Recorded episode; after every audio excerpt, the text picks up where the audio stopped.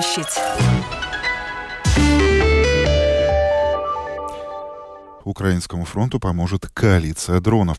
Так считают военные эксперты и европейские политики многие. Накануне в Министерстве обороны Латвии прошло совещание с предпринимателями, которые занимаются производством и разработками беспилотников.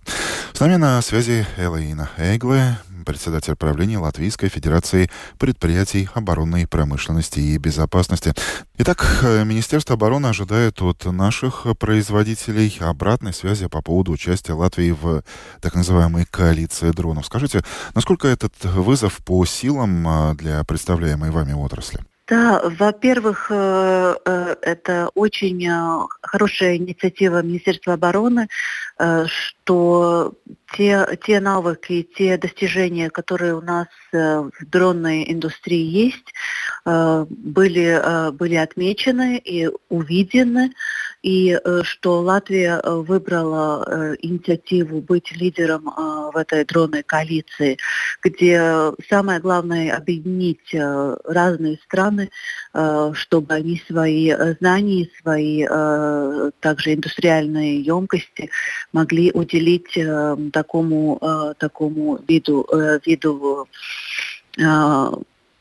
на, на поле боя, да, потому что мы видим э, эффективность дронов, мы видим, что в будущем э, дроны будут все больше и больше использоваться, и, и э, также остережать э, людских жизней. Так что очень важная, важная инициатива э, с точки, с точки зрения индустрии.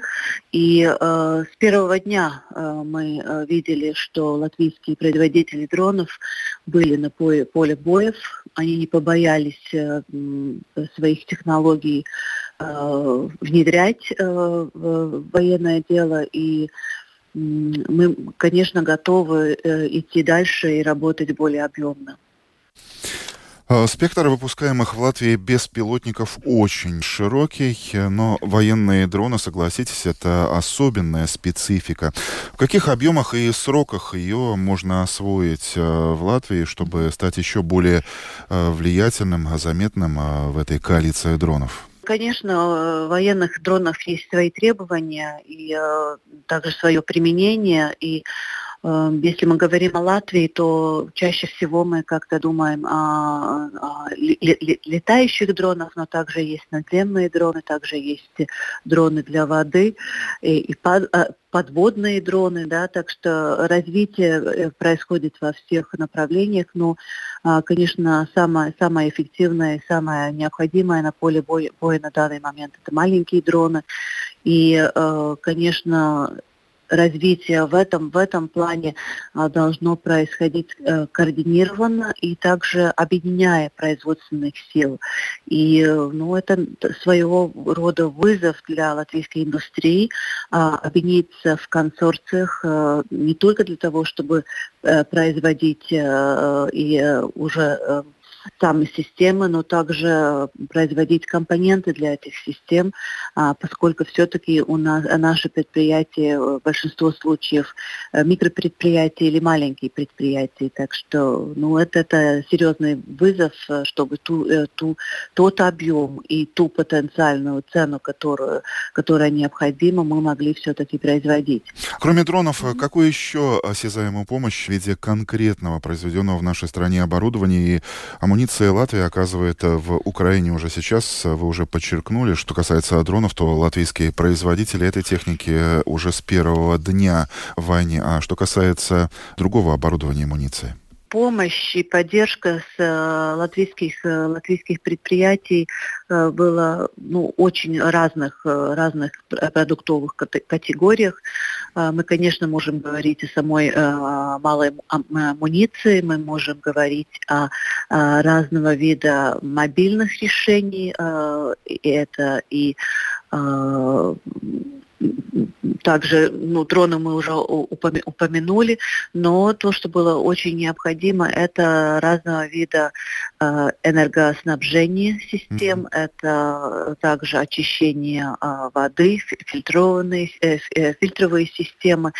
Ну и самая, самая последняя э, поддержка, которая тоже была объявлена после визита э, наш, э, президента Украины в Латвии, это наши учебные самолеты. Так что ну, поддержка в разных, разных продуктах. Но ну и так, э, последний вопрос. Дроны, машиностроение – это самые-самые э, такие, такие ну, серьезные системы, которые были представлены. И вот еще о чем хочу вас спросить. В свете мрачных прогнозов отдельных экспертов и их призывов э, к странам Европы серьезно взяться за вопросы обороны, собственного вооружения. Эта ситуация, эти призывы, открывает ли это новые практические перспективы для оборонной промышленности здесь, в Латвии? Да, это мы видим также по тому, как много компаний присоединяется к нашей федерации, э, и компании достаточно уже зрелые, э, так что мы в этом случае не, не говорим только о, малых и микропредприятиях, так что э, интерес большой и э, разного вида э, емкости у компаний тоже есть, и ну, на данный момент э, также мы видим э, подкрепление э, в плане критической инфраструктуры, в плане киберобороны. Так что ну, мы, мы видим, что рост, рост идет, и те а, также денежные ресурсы, которые доступны компаниям для инноваций и в Европейском фонде а, обороны, и также а, в фонде Диана, который разработан а, в НАТО, а, ну, это, это серьезная поддержка, которая для индустрии до сих пор не было, но на данный момент, когда ну, достаточно все э, достаточно сложно э, получить средства в классических финансовых институциях. Э, такая поддержка с публичных э, ресурсов очень-очень э, помогает. И очень важно. Большое спасибо за ваш рассказ. Mm-hmm. Доброго и самое главное мирного дня, госпожа Эгла. Спасибо вам. Спасибо. Элаина Эгле, председатель правления Латвийской Федерации предприятий обороны, промышленности и безопасности, о возможности участия Латвии в коалиции дронов э, для Украины. Как сказала наша собеседница, уже с первого дня войны в Украине латвийские производители дронов уже были на поле боя. Речь идет не только о летающих дронах, но есть также сухопутные, надводные, подводные беспилотники. Это все производится и э, используется. Так что призыв Минобороны более активно участвовать в коалиции дронов в Украине – это хорошая инициатива э, ведомства, отметила наша собеседница. Тем более, что, как вы уже слышали, у нас есть и разработки, и наработки их замыслы, и в будущем дроны все больше и больше будут э, использоваться, отметила госпожа Эгла.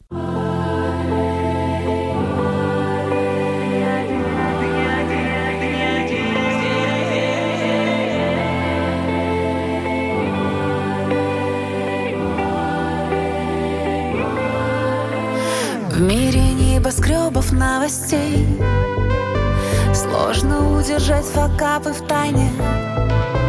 Подгорает завтрак на плите.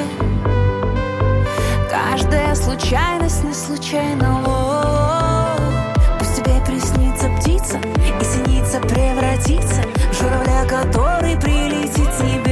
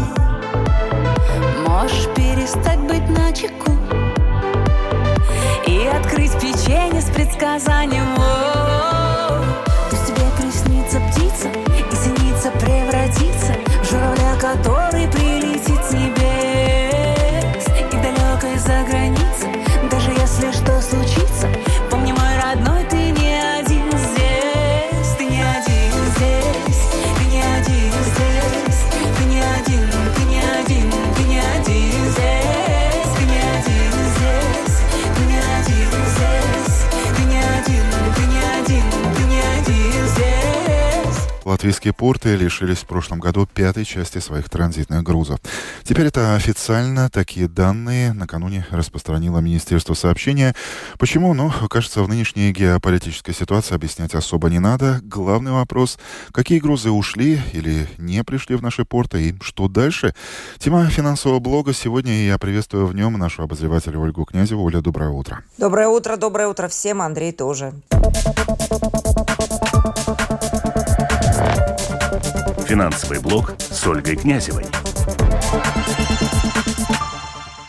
Пять лет назад Эдгар Саренкевич, я вспомнил, в нашей студии еще в должности главы МИД заявил, что Латвия перестала тогда быть мостом между Востоком и Западом. Ну, во-первых, я помню слова тогдашнего главы МИДа из-за скандалов с отмыванием грязных денег через наши банки. И, во-вторых, геополитика, которая начинала набирать обороты геополитика осталась, плюс санкции, и мне кажется, что это именно то, о чем между цифр говорит в опубликованной статистике Министерства сообщения.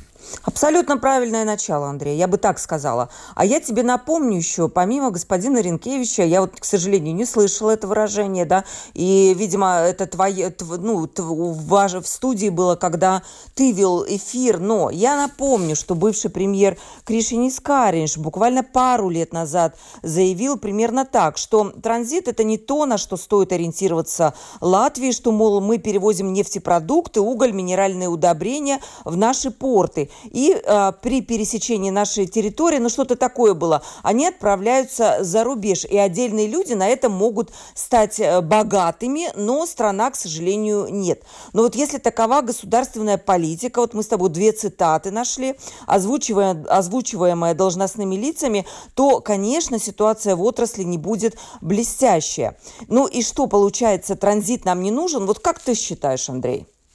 Транзит наше все, так говорили какое-то время назад, но мне самому интересно понять, а как в сегодняшней ситуации пытается диверсифицировать все эти риски, о которых мы сейчас говорим, да и не только мы, и железная дорога, и порты, потому что в конце прошлого года у нас в студии Домской площади были представители стивидорных компаний. С одной стороны, выглядели достаточно озадаченно всеми вызовами, тем, что ситуация с каждым месяцем становится все хуже, но тем не менее, я обратил внимание, что и у них тоже есть какие-то планы Б. И, кстати, э, на вот эти цифры, о которых мы сейчас с тобой говорим, можно было бы, наверное, посмотреть и так, что в наши порты не пришло 20% грузов, но 20% транзитного оборота все-таки как-то сохранилось? Сохранилось, но я разговаривала даже лично с, например, с управляющим Рижским свободным портом. Они говорят, что тот вот максимальный объем грузов, который они переваливали два года назад, даже три года назад, больше они даже и не планируют. Да? Даже так скажем, это было около 40 миллионов тонн в год. Сегодня это 18, и они говорят так, что нет, мы уже понимаем, понимаем в свете нашей геополитики, что такого нам больше ждать не придется. Ушел уголь фактически, да, и они сильно потеряли на том, что ушел уголь, но при этом в разговоре, вот в частном, да, я звонила управляющему спросить, как у них дела, и они сказали, что да, мы понимаем, что некоторые товары, как ты и говоришь, уходят, и вряд ли они вернутся, поэтому они пытаются что-то придумать. Вот это что? Ну, ищут они контейнерные грузы, которые вроде бы, ну, сохраняют свой объем, и плюс они еще стали делать что? Они стали создавать около порта какие-то производственные мощности. То есть фактически порт теряет вот такую первоначальную свою, э, свое значение, как именно перевалка чего-то. Они становятся своего рода индустриальными центрами, где происходит такой симбиоз между перевалкой и уже какими-то производствами. То есть содержатся, э, развиваются именно производственные мощности для того, чтобы зарабатывать деньги, хоть на чем-то. Но здесь вот, что я хочу отметить, здесь хотя бы что-то происходит такое, что можно назвать план планом Б, как ты сказал. А что происходит с железной дорогой? Железной дорогой все гораздо-гораздо э, сложнее. А, в свое время, когда это были тоже хорошие годы, вот как для порта 40 э, миллионов перевалки грузов, тогда было где-то, ну, может быть, лет 5 назад или даже 6, 65 миллионов тонн груза перевозилось каждый год с Востока. И вот этими поставками обеспечивалось достаточно хорошее существование железной дороги, и содержалась она на те деньги, которые которые она сама зарабатывала. Сейчас, на секундочку, представим, 65 миллионов грузов, сейчас 15 миллионов тонн грузов в год. И наблюдается, конечно же, тенденция к дальнейшему сокращению. Я видела прогнозы, что в этом году железная дорога потеряет еще 20-25%. Ольга, скажи, а вот на увидела... этих цифрах, на этой статистике, как может отразиться возможные запреты на ввоз российского зерна в Латвию? Потому что мы слышали, что коалиция уже определилась. Правда, накануне глава Минземледелия а, Крауза попытался как-то смягчить эту ситуацию, сказав, что мы запрещаем ввоз того зерна, которое останется да. и, не дай бог, будет перерабатываться здесь, в Латвии, но транзитное зерно из России в другие страны, и дальше этот поток будет продолжаться. Но все же это как-то однозначно отразится на ситуации в отрасли. Хорошо, что Краузе это сказал, потому что запретить транзит через наши порты, ну это просто, это значит равносильно, то есть знак равно отдать его, например, какой-то, ну, Клайпеде, предположим, да. 4 миллиона тонн зерна перевозится каждый год. Я прекрасно понимаю, может быть, возмущение тех, которые называют это зерно кровавым, слышал наверняка такое выражение, да, но транзит запретить, это просто значит отдать его другим портам, ну, которые находятся рядом. 100 миллионов евро мы просто отдаем кому-то. Из них 40 миллионов – это железная дорога.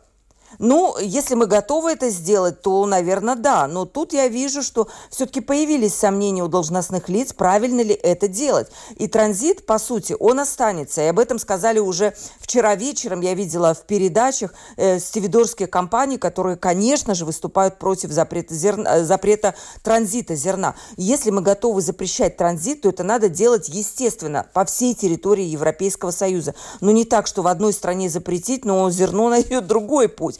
Правильно ли вообще его перевал? Но это этический момент, который тоже нужно думать, я думаю, что не со стороны Латвии, а со стороны Европейского Союза и вырабатывать какую-то общую политику. Но я так понимаю, у нас не остается времени порассуждать на тему железной дороги, что делать с ней, потому что вот тут я вижу огромную проблему. 70 миллионов евро уже сейчас идет из бюджета просто на содержание железной дороги и какого-то просвета, то есть света в конце туннеля, по сути, нет ни у кого сейчас. Я вижу это по настроению наших должностных лиц. Они не знают, что делать с железной дорогой. Откуда взять грузы? И когда говорят, что надо переориентироваться срочно, и это не делается в один день, то у меня лично возникает возмущение. У той, которая следила за тем, как прибывал китайский первый пробный поезд, о том, как об этом говорилось на конференциях уже 10 лет назад, 5 и так далее, то, извините, 10 лет я не могу назвать словом «надо решать это за один день». По сути, ничего не делается. И, возможно, я заключаю свою долгую речь, это не делается, потому что у нас очень меняется политика в плане того, что у нас состоялись новые выборы, пришел новый министр, и пока он вникает и, и думает, что делать, уже состоятся следующие выборы, и поэтому у нас, по сути, нет плана «Б», про который ты сказал в самом начале. Спасибо, Ольга Князева. В финансовом блоге Домской Спасибо, площади о ситуации с транзитом в латвийских портах. Яма на зимних дорогах и улицах столицы в решении проблемы поможет искусственный интеллект. На его аналитические способности надеются в Департаменте э, внешней среды и мобильности Рижской думы, где тестируют новую программу, которая сама сканирует дорожное покрытие и определяет уровень его состояния, помогая дорожным службам определиться, где и когда прямо сейчас нужно латать, ремонтировать это поврежденное неустойчивой погодой дорожное покрытие. Людмила Пили, потом, как это происходит в реальной жизни. Ехала в яму. Был звук очень громкий, я очень сильно испугалась. Участок улицы Перного с Риги от Деглова до Бривибас буквально усеян ямами, из-за чего движение автомобилей и общественного транспорта затруднено. Опрошенные рижане недовольны состоянием дороги и ожидают ремонта.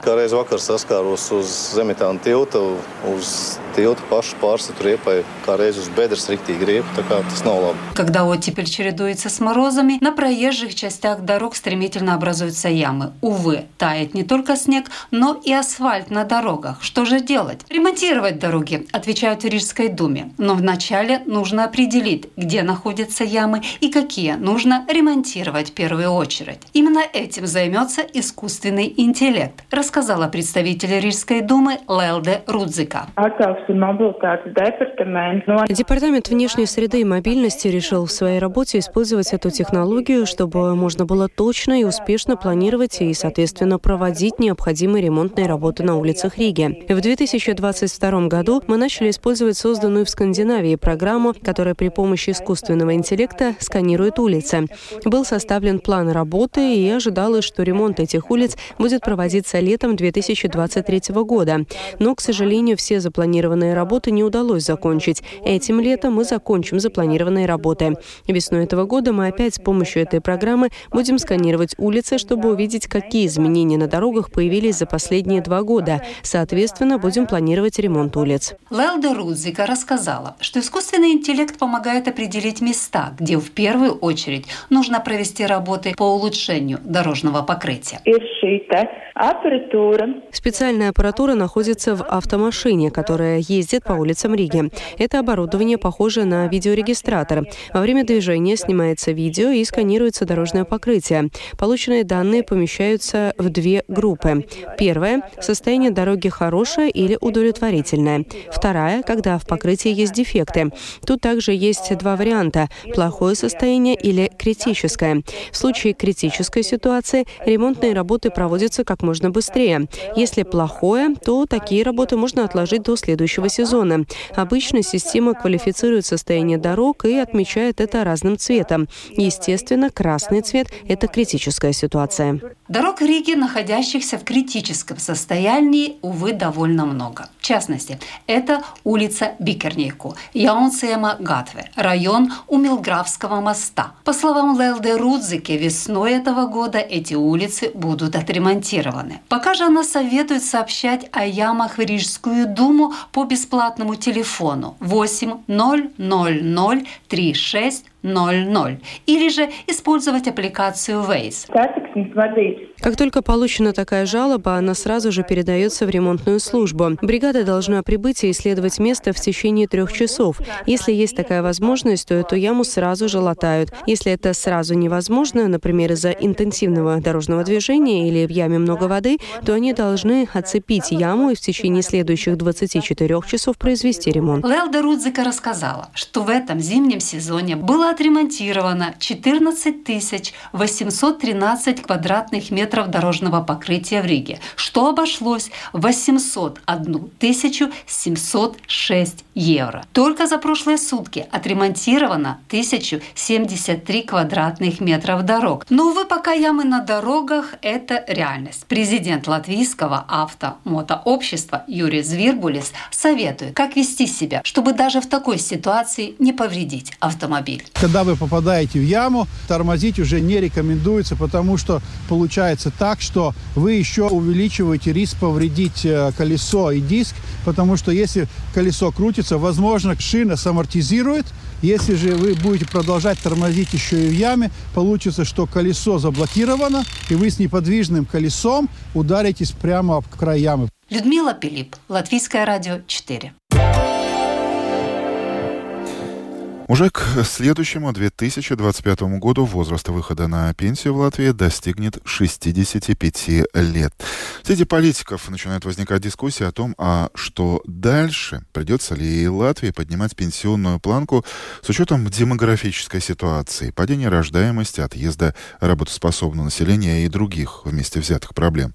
В Минблаге успокаивает увеличение пенсионного ценза. Сегодня не актуально. А что говорят эксперты? Разные мнения выслушала и записала Юлия Петрик. В этом году возраст выхода на пенсию в Латвии достиг 64 лет и 9 месяцев. Пенсионная реформа началась в 2014 году, напоминает представитель Минблага Даци Трушинска.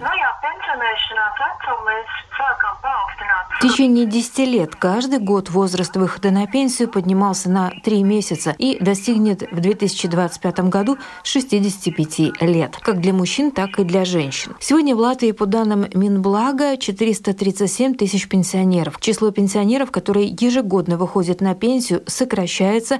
А, связано это как раз с тем, что повышен возраст выхода на пенсию. Средний размер пенсии сегодня 563 евро. Специальный социальный бюджет с нагрузкой сегодня справляется, и поэтому нет необходимости в дальнейшем повышении пенсионного возраста. Для этого нет никаких индикаций. Это подчеркнул министр благосостояния Улдес Аугалис. Но очень важно все же то, как будет развиваться экономика, добавляет министр. Насчет пенсионного возраста на сегодняшний день нет э, никаких э, вопросов на каких-то изменений, потому что мы видим, что социальный бюджет работает э, хорошо. И сейчас насчет того, чтобы поднимать пенсионный возраст, нету, потому что демография это только одно. Мы зависим и от роста экономики, от роста минимальных зарплат, от роста средних зарплат, развития экономики в целом. Сейчас мы такие индикации не видим, что это надо сразу завтра на обед э, делать и какие-то изменения уже начинать и в 2025 году или дальнейшие годы. Надо учитывать уровень жизни людей, ее продолжительность, общее состояние здоровья. Поэтому, как говорит министр, в Латвии надо пока четко остановиться на планке 65 лет. Да, да, на этом мы останавливаемся, потому что жизненный лет прожитых не поднимается так э, быстро, и уровень э, достатка не такой, чтобы мы что-то должны были бы изменять. По мнению доктора экономики, эксперта в области пенсионной системы Эдгара Вольскиса, сегодня говорить об очередном поднятии возраста выхода на пенсию рано. Эксперт считает, что нынешняя пенсионная реформа просчитана и продумана с учетом демографической экономической ситуации. Реформа в отношении поднятия до 65 лет, она уже происходит, и она до 25 года будет реализована. И, возможно, с учетом сегодняшней социально-экономической структуры в Латвии и доступа работы, рабочей силы и будущим выплатам пенсионным, то она обдумано, пропланировано, и принимать сегодня какие-то решения в отношении повышения пенсионного возраста мы не готовы сегодня. И поэтому это было поспешным решением. Тем не менее, на ближайшее будущее, учитывая убыль населения из-за низкой рождаемости и миграции, Латвии для поддержания социальной сферы, в том числе пенсионной системы, чтобы не поднимать возраст выхода на пенсию, нужно будет дополнительно большое число рабочих рук. Получить желаемый результат можно сегодня только через миграцию. Расчеты показали, что в Латвии в период с 25 по 2030 год Латвии должно в общем приехать дополнительно 100 тысяч рабочей сил. Но также важно, чтобы люди, которые сюда уже прибывают, работали работали и платили бы налоги нашей стране. Только тогда будет толк для социальной сферы, подчеркнул Эдгар Вольскис. Мое мнение такое, что там нужно, не нужно открывать там рынок миграции для нас и так далее. И мой ответ, посмотрите, что сегодня происходит на улицах Риги. В Латвии этот процесс уже произошел. Контролируем, не контролируем, это само по себе произойдет. Нравится нам это, не нравится, они приедут. Вопрос, то есть, в наших э, руках – проконтролировать, чтобы в будущем вот мы могли обеспечить себе в будущем соответствующие пенсии, исходя из той пенсионной системы, которая на сегодня существует. То есть, если мы, соответственно, платим налоги, угу. такую пенсию мы, соответственно, будем в будущем получать. Но если же говорить о том, что будет, если экономическая ситуация заставит пойти на непопулярные меры и поднять возраст выхода на пенсию, скажем, до 68 лет, то тогда, как говорит Эдгар Вольскис, это должна быть дорога с двусторонним движением. Со стороны государства и предпринимателей должна быть подготовлена база, переподготовка людей предпенсионного возраста, реализована программа поддержки здоровья пожилых для того, чтобы они могли как можно дольше находиться на рынке труда. Готово ли наше население с теми знаниями, состоянием здоровья, навыками в будущем продолжать находиться в рабочем рынке? На какие знания и какие навыки людям будет потребность? Мы тогда должны подготовить вот это население, которое находится в предпенсионном возрасте, начиная уже с 60 лет. Такая программа сейчас реализуется в Нидерландах, но для того, чтобы был поднят возраст выхода на пенсию, надо для начала достичь более высокого уровня жизни, подчеркивают эксперты. Юлия Петрик, Латвийское радио 4. Рыба или неприятности. Есть рыбаки, которые, отправляясь на зимнюю рыбалку, умудряются возвращаться домой и с тем, и с другим. Департамент полиции и погранохраны соседней Эстонии обращается к жителям Латвии с призывом не увлекаться рыбалкой на льду Чудского озера настолько, чтобы не стать нелегалом в соседней России. В последние дни наши северные соседи отмечают тенденцию, когда рыбаки именно из Латвии не обращают внимания на обозначенную на льду границу и оказываются в арестантском доме Пскова. Если раньше большинство таких нарушителей отделывались предупреждениями, то сейчас всем задержанным приходится провести более суток в камере, а потом заплатить штраф. И это, возможно, не самое суровое в нынешней геополитической ситуации. О масштабах проблемы Домской площади рассказал руководитель пограничной службы кордона Муствия Лыуновская префектура Эстонии Вячеслав Перцев. Они приезжают э, рано утром. Первые рыбаки выходят в 5.30 утра это довольно-таки темно.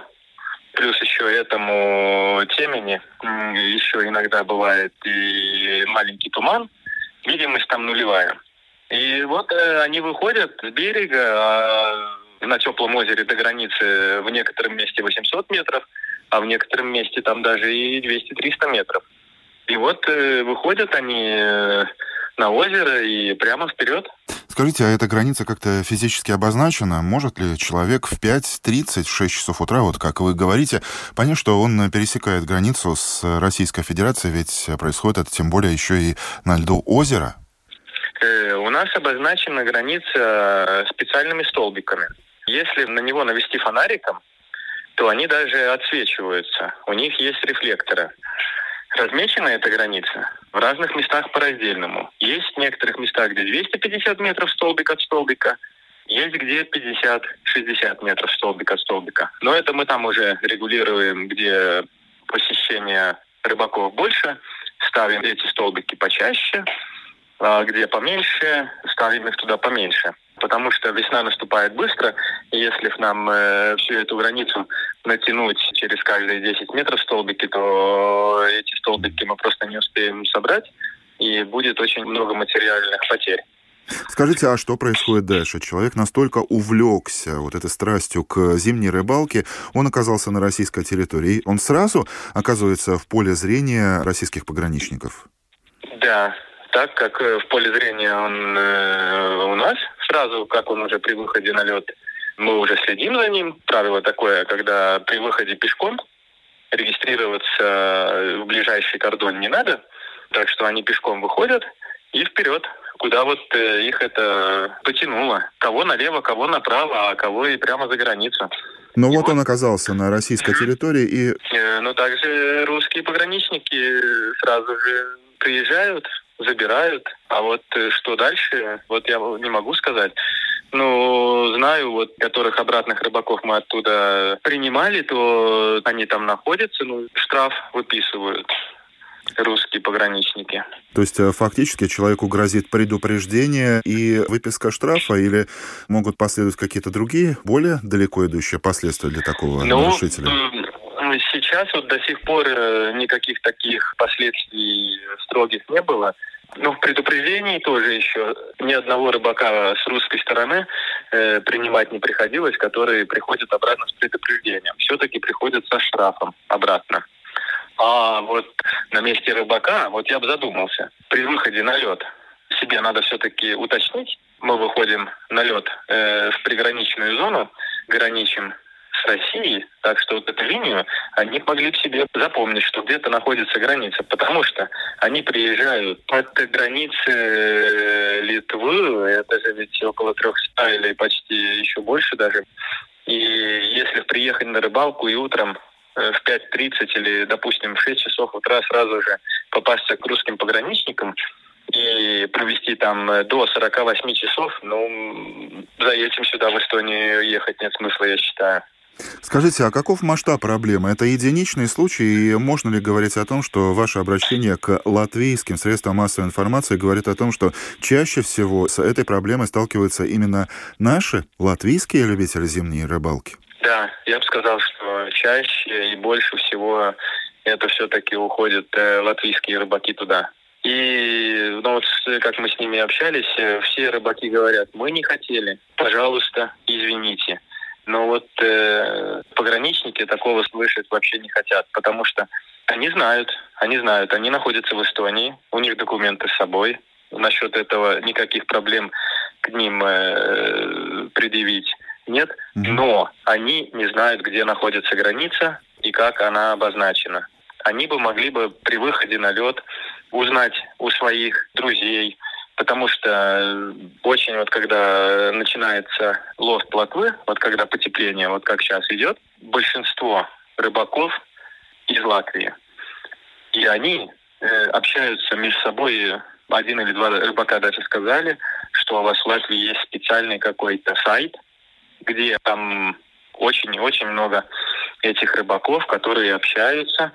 Там есть наши номера. Если, вот э, мое сообщение, если при выходе какой-то рыбак не знает, какие правила тут на теплом, на Чудском и Псковском озере, то, пожалуйста, пускай они возьмут, позвонят или в Мехикорма кордон, или в Вярска, или в Мустве, или в Варне. Там им объяснят э, с удовольствием, какие правила и что им стоит опасаться. Потому что, ладно, это границы границей. Нарушили, задержали, 48 часов где-то провели, а еще что э, на жизнь кидается, это плохая ледовая обстановка. Вот могли бы об этом они узнавать и между собой латвийские рыбаки все-таки общаться и договариваться и рассказывать друг другу, что, где и как. Нам не все равно, потому что мы хотим информацию донести до латвийских, чтобы у них проблем не было. Потому что ехать 300-400 километров сюда, чтобы 48 часов провести на русской стороне, ну, нет смысла и еще потом штраф платить. Это был руководитель погранслужбы Кардона Мустве Лыуновской префектуры Эстонии Вячеслав Перцев с важным напоминанием для рыбаков из Латвии, которые в предстоящие выходные однозначно отправятся на зимнюю рыбалку в Причуде. Кстати, на сайте э, Департамента полиции по охраны Эстонии есть удобный раздел с подробной информацией и предупреждениями и на русском языке, и там же на самом видном месте предупреждения для тех, кто собрался выехать в Россию через сухопутные КПП Эстонии. Пограничники соседней страны призывают воздержаться от этого шага, так как, цитата, в случае возможного закрытия Эстонии границы с Россией, у них могут возникнуть проблемы с возвращением домой. Мой собеседник никак не прокомментировал этот призыв, дипломатично отметив лишь то, что это одно из актуальных предупреждений правоохранителей соседней страны.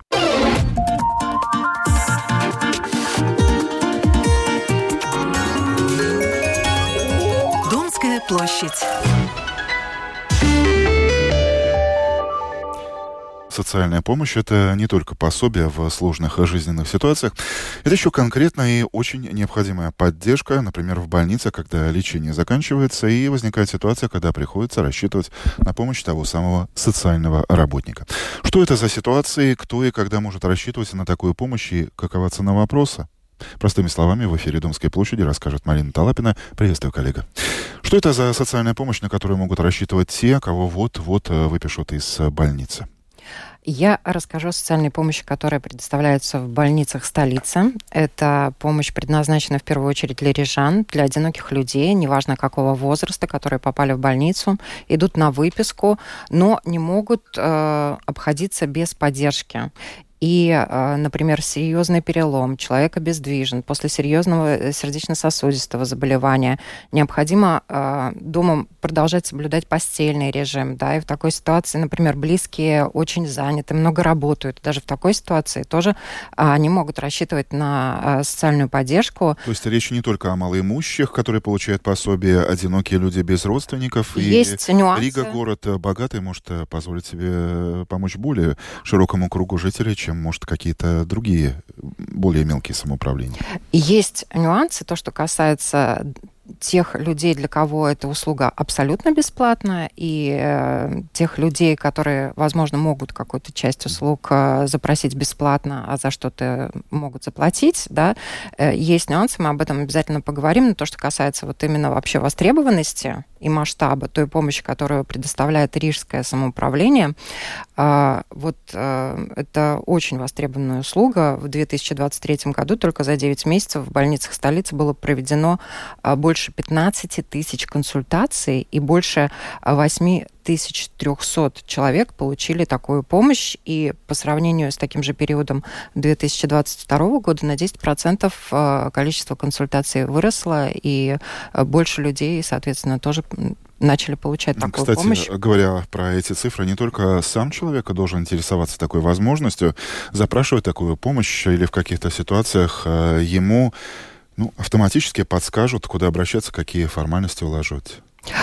Для того, чтобы понимать, как это работает, давайте я расскажу. В восьми э, больницах столицы да, э, есть социальные сотрудники прямо на местах, врачи о них знают или медсестры, да, которые могут порекомендовать, проконсультировать, э, направить и так далее. Да.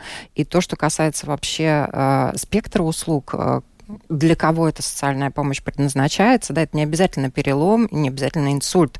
Например, очень востребована эта услуга в Рижском роддоме. Нередко мамы одинокие, да, после э, рождения малыша, они нуждаются в, на первых порах очень в поддержки. И если нет близких, может быть, некуда поехать, то социальные э, сотрудники тоже приходят э, на помощь. И эту помощь можно запросить и в детской клинической университетской больнице на Вене Базгатова, и в больнице Страдания, в больнице травматологии и ортопедии, в Рижском центре психиатрии и наркологии, вторая Рижская больница, Латвийский морской медицинский центр, да, э, все практически больницы столицы, они могут помочь э, дать эту помощь. Самый большой спрос на такую помощь в Рижской Восточной, конечно, клинической университетской больнице. Отчасти это обусловлено тем, что это самая большая республиканская больница самым большим, соответственно, потоком пациентов. Но почему, собственно говоря, число людей, нуждающихся растет, это отчасти потому, что больше людей становится одиноких. И понятно, что профиль больниц разный, соответственно, в разной помощи люди нуждаются. И самое важное, что люди не остаются одни, вот как получить эту помощь и какой алгоритм действий нам э, рассказал представитель Департамента благосостояния Рижской думы Лита Бриц. Давайте послушаем. Для получения поддержки социального работника пациенту или членам его семьи следует обратиться к медицинскому персоналу. Например, это старшая сестра отделения. Также можно спрашивать у лечащего врача, где можно найти социального работника, чтобы обговорить ситуацию. Ну, даже если вы не знаете, самые легкие пути можно позвонить по нашему бесплатному информационному телефону департамента департамента 8 0 0 0 5 0 5 5. И вы скажите, где, в какой больнице находится ваш близкий, и уже тогда наши работники найдут телефон социальных работников, которые работают в той точно клинике. Не надо стесняться, ой, ну что я там буду обращаться. Надо узнать и надо обговорить социальную ситуацию, и даже социальный работник поможет уже после после больницы, когда уже выздоровеет, тоже может быть какая-то услуга. Этому человеку еще можно понадобиться. Работник вам расскажет, и какие услуги социальные можно получить э, в Риге. Но надо говорить, что, к сожалению, это стационарное медицинское учреждение столицы оказывает помощь только рижанам. Это только тем, которые декларированы в Риге. Вот, и собрать документы по возможности лучше начинать уже, естественно, в больнице. Социальный работник а, поможет даже близких сориентировать, какие документы нужны, чтобы уже при выписке человеку дома было максимально комфортно и легче ну, восстанавливаться. Да? И очень важно, чтобы это произошло заблаговременно. Заблаговременно, да, это очень тоже важный момент, а, чтобы сократить ожидания помощи, во-первых, и самая большая работа, кстати, это как раз вот собрать все необходимые документы и организовать процесс помощи, понять, что человеку необходимо и так далее. И если если близкие человека работают, а нужен уход, как я уже говорила, они смогут продолжить работать и помогать в свободное для себя время. Они социальным работникам сразу же договорятся, что они могут делать, что может э, предоставить социальная служба. И... Э, а спектр этой помощи очень широкий, как ты сказала. Очень от транспортировки до пансионата. Какие социальные услуги наиболее востребованы? Вот наиболее востребована вообще сама организация э, социальной помощи, да, сбор документов, помощь в этом тоже социальные работники оказывают, они могут тоже, э, если человек одинок, какие-то э, взять на себя э, организацию и оформление документов. Да, и второй большой запрос от людей, которые решают социальные службы, это транспорт. И представитель департамента благосостояния Рижской думы, вот Лита Бриц, она нам тоже рассказала, что важно знать, если необходим транспорт для доставки человека из больницы домой. Транспорт надо не в тот день оформить, когда уже выходит человек. Это специальный транспорт, с коляской можно заказать, э, чтобы можно заехать или нести надо человека. Тоже лечащий врач может уже сказать, когда человека выпишет, и тогда уже Рижская социальная служба оформит документы, чтобы получить э, этот транспорт на дому. Так как это тоже очень востребовано, но ну, это, конечно, только в рабочие дни, в рабочее время. Ну, если это ночь, то, к сожалению, ну, это когда человек э, зашел в больницу, и ему надо ночью возвращаться домой. Нет, это не будет так. Итак, э, влияет и э, то, когда человек покидает больницу утром, как мы только что слышали, днем или глубоко ночью, а как долго будет оказываться такая социальная помощь? Это тоже очень важный момент. Сначала после оценки ситуации здоровья человека помощь оказывается в течение трех месяцев, затем через три месяца снова проводится оценка состояния здоровья человека, что улучшилось, не улучшилось, ухудшилось, возможно, или положительной динамики нет, да, и это проводится совместно с врачами, медиками, которые, как правило, тоже под подключаются. Их тоже можно подключить через э, социального работника, да, физиотерапевты, э, если необходимы уколы, медицинское какое-то, естественно. Социальный работник приходит, помогает по уходу, помогает э, помыться человеку, покушать, убрать, да, там, сделать какие-то другие мероприятия, которые необходимы ему, да. А то, что касается медицинской стороны вопроса, то эту всю оценку проводят, конечно, медики. И э, важная вещь, которую нам также рассказала Лита Брица, вот как помочь, если человек не идет на поправку. Иногда, если ситуация не улучшается, тогда идет уже вопрос о пансионате. Потому что если человеку нужен уход 24-7, тогда это только пансионат, который может помочь. Потому что ночью наши люди не работают. Люди начинают с 8 утра и последние уже до 10 вечера. И все время наш человек не находится у больного. А, он приходит, там переменяет, постель позиционирует, покушать даст, пойдет в туалет, человек сопровождает в ванну, также помоет. Но если ситуация ухудшается, да, тогда видно, и тогда становится в очередь на пансионат. И людям до дохода в 700 евро это наша услуга на дому бесплатно. Это оплачивает самоуправление. Если уже больше доходы, тогда смотрит, что человек сам может оплатить, что самоуправление. И очереди на эту услугу в Риге нет. Те, которые нуждаются в этом э, уходе на дому, и получают. Это очень важно. Это очень важно. Очередей нет, это хорошая весть. Надо обращаться, надо оформить документы. Нужна справка от лечащего врача, э, что нужен уход на дому, распечатка с банковского счета за последние три месяца и заявление, что нужен уход на дому. И в социальной службе эти документы рассматриваются очень быстро. Если ситуация СОС, то в течение дня вопрос рассматривается и находится человек, который будет помогать. Если даже не СОС, все достаточно быстро организуют. И я в завершении хочу сказать спасибо всем социальным работникам. Они делают свою работу и получают за не такие большие зарплаты, как хотелось бы. Спасибо, Марина Талапина, о социальной помощи тем, кто находится в стационаре или выписывается из больницы, как добраться домой, если это трудно сделать своим ходом, как пригласить на дом социального работника лежачему и на какую поддержку можно рассчитывать. Надеюсь, мы смогли объяснить это и не только это простыми словами сегодня в эфире Домской площади. А у меня на этом все. С вами был Андрей Хуторов, продюсер Наталья Пуриете. Желаю вам доброго дня и хороших новостей. Счастливо. Всего вам доброго.